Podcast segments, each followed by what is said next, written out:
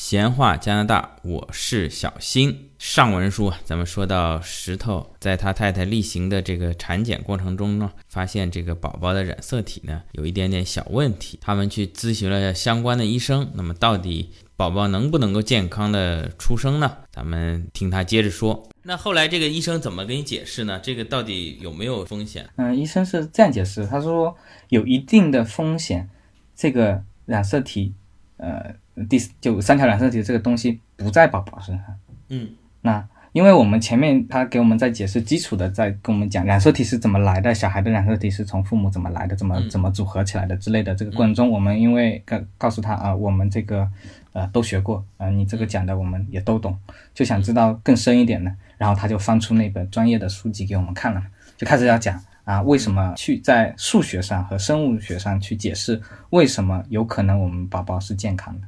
嗯，那他就讲，胚胎一开始是一个受精卵，对不对？对，然后它会一升二，二升四嘛，以指数级的裂变去去变大，对不对？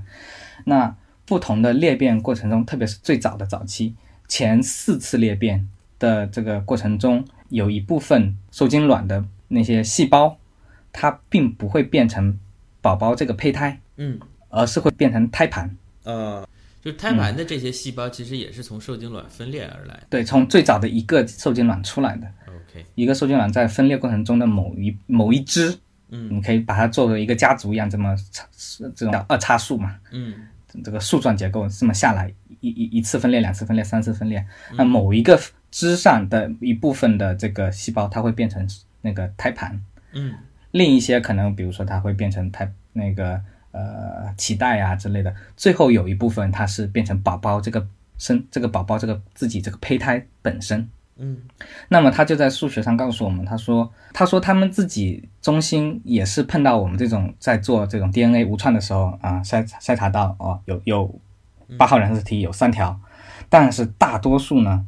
最后检测出来呢，都不在宝宝身上，而是在那个胎盘上。他们看到的大多数的跑过来做进一步的这个检查和筛查的，都没事儿，都不在宝宝身上。嗯那么他就告诉我们说，不用那么担心，因为他也给我们讲了一下，他还算了一下数学，我忘记这个百分比是多少了，但是还确实百分之可能六七十嗯不在宝宝身上。哦，那这也就是说百分之三四十还是可能在宝宝这个比例，作为家长来说还是挺担心的啊。对对对对，但是呢，我们那个时候因为是十六周嘛，也嗯也做不了什么，因为如果比如说要做进一步筛查，就要做那个羊膜穿刺嘛，嗯啊，就是要插一根很细的针插到那个肚子里，嗯啊，去吸那个羊水，嗯嗯其实他也跟我们讲了，我们其实，在那那次的专业的这个会诊中，他还告诉我们，那我们现在开始去去规划，我们要怎么去进做进行筛查。嗯，那他就有两个方向，是要去确认这个东西是在胎盘上呢，还是要去确认这个东西不在胚胎上？嗯，听懂不？是要去确认它是在胎盘上，还是不在胚胎上？这等于是从逻辑上来说，这并不完全相等啊。对对对，那比如说你确认它不在胎盘上了，那你可能还要再确认一下它是不是在胚胎上，或者说你要确认它在胚胎上。嗯然后我们就选说，那我们就直接一点呗，我们不关心胎盘怎么样，我们只关心宝宝怎么样，所以我们选择要去确认它不在胚胎上，嗯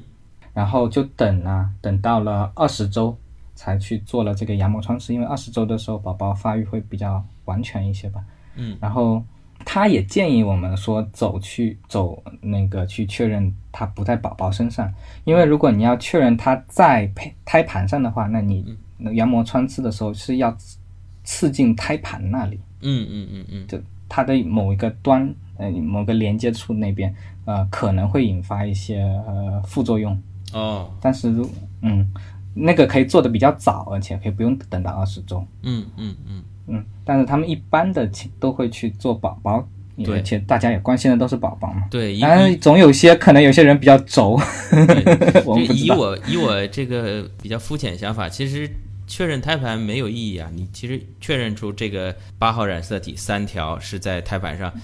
但你也说不定宝宝同时也是八号染色体三条，你并不能排除对对对对宝宝对不是这个染色体异常啊，所以你还不如直接做宝宝的啊。对，确认那个的话，确认胎盘这一块的话，你可能要做两次，呃对啊、痛痛苦多受一点。对还不如直接就做一次正常的，嗯呃或者说比较有逻辑性的这个方向。对，然后我们做了，然后一直到二十一周，它很快。其实，嗯，这个在这个过程中，他们其实就展现了人文关怀了啊。嗯嗯、m i d w i f e 呢就经常打电话，或者说叫呃，我们去之前他我们每次见面的时候，因为十六周到二十周之间还是有一些那个的嘛，他们加了一次跟他的见面，嗯为了为了了解孕妇的状况嘛，对吧？嗯然后而且还加了一次 B 超，中间其实、嗯免费给我们做了一次 B 超。嗯这时候就要说一下那那我们的 midwife 它变通的地方了，因为 midwife 加的这次 B 超呢，主要是想让我让我老婆看到宝宝还是健康活泼的，嗯嗯，让她心里安定一些。嗯，但是呢，她说呢，但是我在你的报告里面会写这一段，但是你不要担心，我只是为了让你这个做这次 B 超就变成医疗需求，嗯他加加了一段是说，嗯，好像看到血了，啊、就是说啊，懂吧？嗯啊，所以他很变通，所以我们也为这个 B 超也没有没有钱，嗯对，他也他也很想为我们做，想要让让产妇心理负担不要这么大。对对，然后我们去做羊膜穿刺之后，结果出来之前，它分阶段出结果，嗯嗯，最终的结果没有出来之前，它每出一个结果，医生那边的那个专业的那个那边的，比如说那个分析化验的那边，他就给我们打电话，每一次给我们打电话，告诉你说，哎，这个没有，我们检查到哪里了，没有问题，嗯嗯，然后一直到最后我们检查完了，都检查完了，没有问题，你可以放心了。所以这一点我觉得还是作为这个孕妇的家属，嗯还有作为孕妇，我我我我我们觉得人文上的这种关怀，还有他给你这种比较呃叫 personalize 对吧？叫什么？对这种感觉比较好。嗯然后所以在二十一周之左右的话，我们知道是一切都好，然后才放心了。嗯，这个石头心里的一颗石头落了 地。对啊，小石头没事儿是最重要的。对对，呃，那这个咱们确认好了是没事，那就你有没有在网上查或者是搜或者身边，有啊，万一如果啊有问题的话，他们荷兰这边，嗯、嗯怎么说呢？就是这个引产啊，或者说怎么说，还是合法的，可以做的是吧？还是啊、对对，你这个问的非常好。在荷兰这边啊，他在呃宝宝二十四周之后，嗯他就认为他这是一条生命，嗯在法律上是认为是一条生命，所以在二十四周之前，因为荷兰这边是允许堕胎的，嗯你是可以呃做决定放弃，不管他是健康不健康，你可以做决定。嗯但是二十四周之后，父母就没法做这个决定了，就即便他是由健不得康你的，呃，也对，由不得，得你。嗯因为前面有讲过，他们崇尚自然这种、嗯是吧优胜劣汰的理念嘛，他们认为小孩儿这个胚胎不是很健康嘛，可能嗯嗯对社会来说也是一个负担。但是只要你超过二十四周，他们就全力去维护维持你的这个嗯。生活呀、各种福利啊什么的就来了。那这次是等于是虚惊一场，啊后面基本上就一帆风顺了吧？后面也没有完全一帆风顺，但总体来说比比这个好多了。嗯，主要是我老婆她就是比较痛，她可能就是呃下背部之类的，或者是有一点点那种压迫嘛，嗯就会非常痛。嗯这个估计好多妈妈会有一些呃个人经验、呃经历，对会比较明显。但是现在啊，因为我们现在宝宝已经四个月多一些了嘛，她就说都好了。嗯嗯但当时的是，但是你你返回头说，呃，半年前甚至八九个月前，嗯她特别疼，然后她就心心里就经常跟我说，哎呀，我好怕以后就这么瘸了。嗯，好，这个做母亲还是非常不容易的，非常辛苦、啊。对对，确实确实不这容易。里咱们也确实祝闲话加拿大听友当中咱们的女性朋友母亲节快乐啊！这今年已经过来了，那明年明年母亲节快乐，还有后年大后年，爸爸们也要体体谅母亲，一定要全力支持，啊嗯，对要的，对母亲好一点。对，因为确定了那个八号染色体三条是在这个胎盘上嘛，嗯那么嗯、呃医生就说，那这个胎盘有提早老化的风险，所以我们后面其实 B 超又一直会有做，嗯因为要关注胎盘。它里面的这个供血血流量啊、供氧量啊的情况，所以我们一直就是有经常性的去看 B 超，看里面的血流量、动脉血进去、静脉血出来。我发现现在的这个 B 超好高级啊，它都可以看到，就是蓝色、红色的就可以看到它一个进一个出，它就可以看得见你的血流量多少什么的。所以我们基本上就做了多少次 B 超，我都忘记了，但反正就很多很多很多次，嗯一直到生产。嗯、你刚才有问到说到底嗯、呃会在哪里生？嗯，那我现在就要跟你开一个脑洞了。荷兰人真的很勇敢哦，嗯是这样，荷兰呢，你可以选择，你可以选择去医院，嗯你也可以选择在家里生。嗯，哎呦，那咱那咱们中国原来古代都很勇敢，呃，是是是，我是说在现代医疗条件下， 对对对，在在家里生，嗯，呃，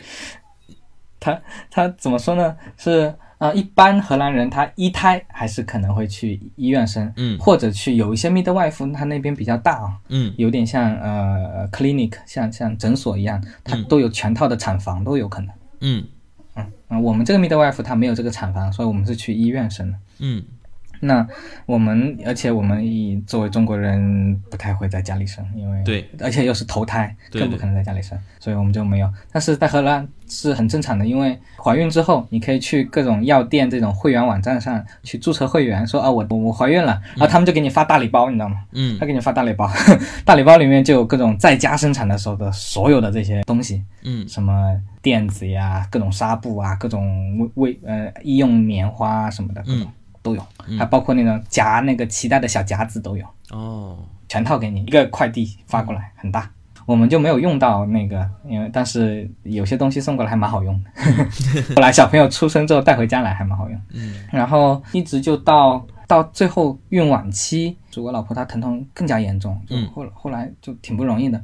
不过我们还好，就是刚才我前面有说说我我们这是属于有准备的嘛，嗯所以我是就让让我妈来照顾我老婆，在她怀孕的最后一个月开始照顾。小石头呢，她可能在妈妈肚子里还挺开心的，就呃四十周满了还不出来，嗯所以我们最后是超了一周，超了一周。荷兰呢这边是呃最多只能超两周，所以超一周的时候，他就要去做规划，说，哎，如果两周之内还不生的时候，第四十二周要去做人工催产。哦，然后我们就去四十一周半的时候去人工破水，你知道吗？其实也不叫人工破水，放那个球去促进你进入那个这个流程的这个医疗操作。嗯然后我们其实，在人工破水那天的时候，还没有到那天早上要去做破水的时候，然后小石头就发动了，哦，就同一天发动了，所以本来就要去医院，嗯就顺便去了医院。 然后像荷兰这边，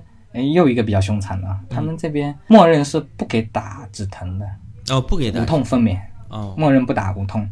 无痛是你自己要选择的。选择也要花钱，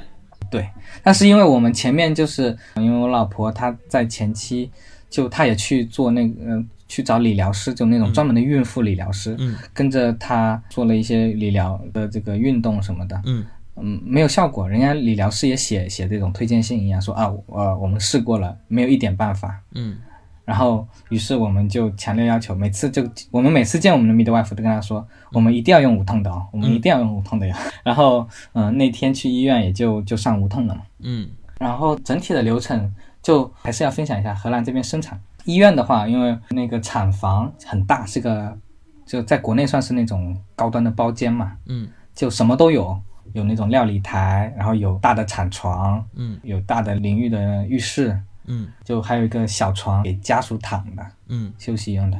面积可能有三十来个平方不到吧，二十几个平方，三十个平方。嗯挺大的。我们就在那里面，嗯，就那天最后从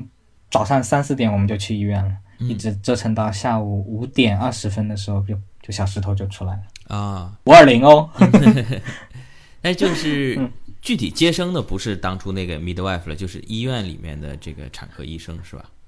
对，从送到医院开始，嗯你，midwife 就交接工完成了， ，OK 他 OK，可以在外面等，但是他也可以不用等了，因他为没有义务专在专在外专业的对嗯对，专业的人员都在这里，已经围绕着产妇了，他他在那等也没什么用。嗯但是像我们这个是属于我们那天本来就准备好去医院嘛，嗯所以我们自己是有准备的，对吧？但大多数孕妇她都是呃发动了，是吧？嗯突然间说啊怎么了？比如说破水啦，还是怎么的，开始剧烈的疼痛，然后有规律怎么样的？那么你联系 midwife 的时候，midwife 先会跑过来看你一眼，嗯确认你可以送医院了，他才就是让你自己去医院，或者是你乘着他的车去医院，或者怎么样。哦哦，就是要发动了，他会到你家来，然后看一眼，嗯对说看你送医院，对嗯那一般是要求说产妇宫缩两到三分钟一次的时候，这种这么剧烈的时候，嗯然后比如说开个三指、四指的，嗯然后生产的过程就不用讲，就对因为整个流程都是在那个产房里面完成的。嗯对，然后我也一直在里面，包括生产的过程中，我一直都在里面，嗯我也没有穿什么白大褂，什么都没有。嗯，对，这跟加拿大一样，对然后，然后我也剪的脐带的，你有剪吗？我有剪，啊、嗯第二你次有剪脐带什么感觉？没什么感觉，挺紧，没感觉吗嗯，医生说我剪了就剪，哦，是啊，我我也剪脐带，然后那个手感，哇，剪下去很像你在剪一颗很粗的那种牛筋那种感觉，嗯很韧很韧，嗯咔嚓一声有有声音的还，嗯 嗯，嗯，好吧，就不讲这么 对，这么这么具体的了，但是我我我印象非常深，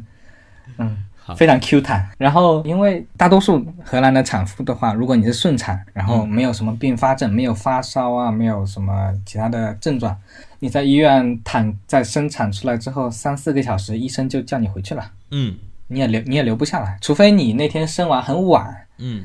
然后你说哎呀这么晚了不不好回去啊，那就可以待到明天早上就就也得走，嗯，就不会像国内你还会留院两三天一两天的。对，呃，像在我们这个情况呢，会稍微有点不一样，因为嗯打了那个无痛，然后我老婆她有一点发烧，嗯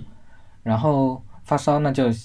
我们留院，先是因为我老婆留院，后来到第二天的时候，就第二天还对第二天的时候，有一天他们来来检查，嗯小石头的时候，嗯验血，嗯因为荷兰这边嗯生产完几天内，他很快就会来做第一次这种逐步采血什么的。对，他们验血的时候发现，哎，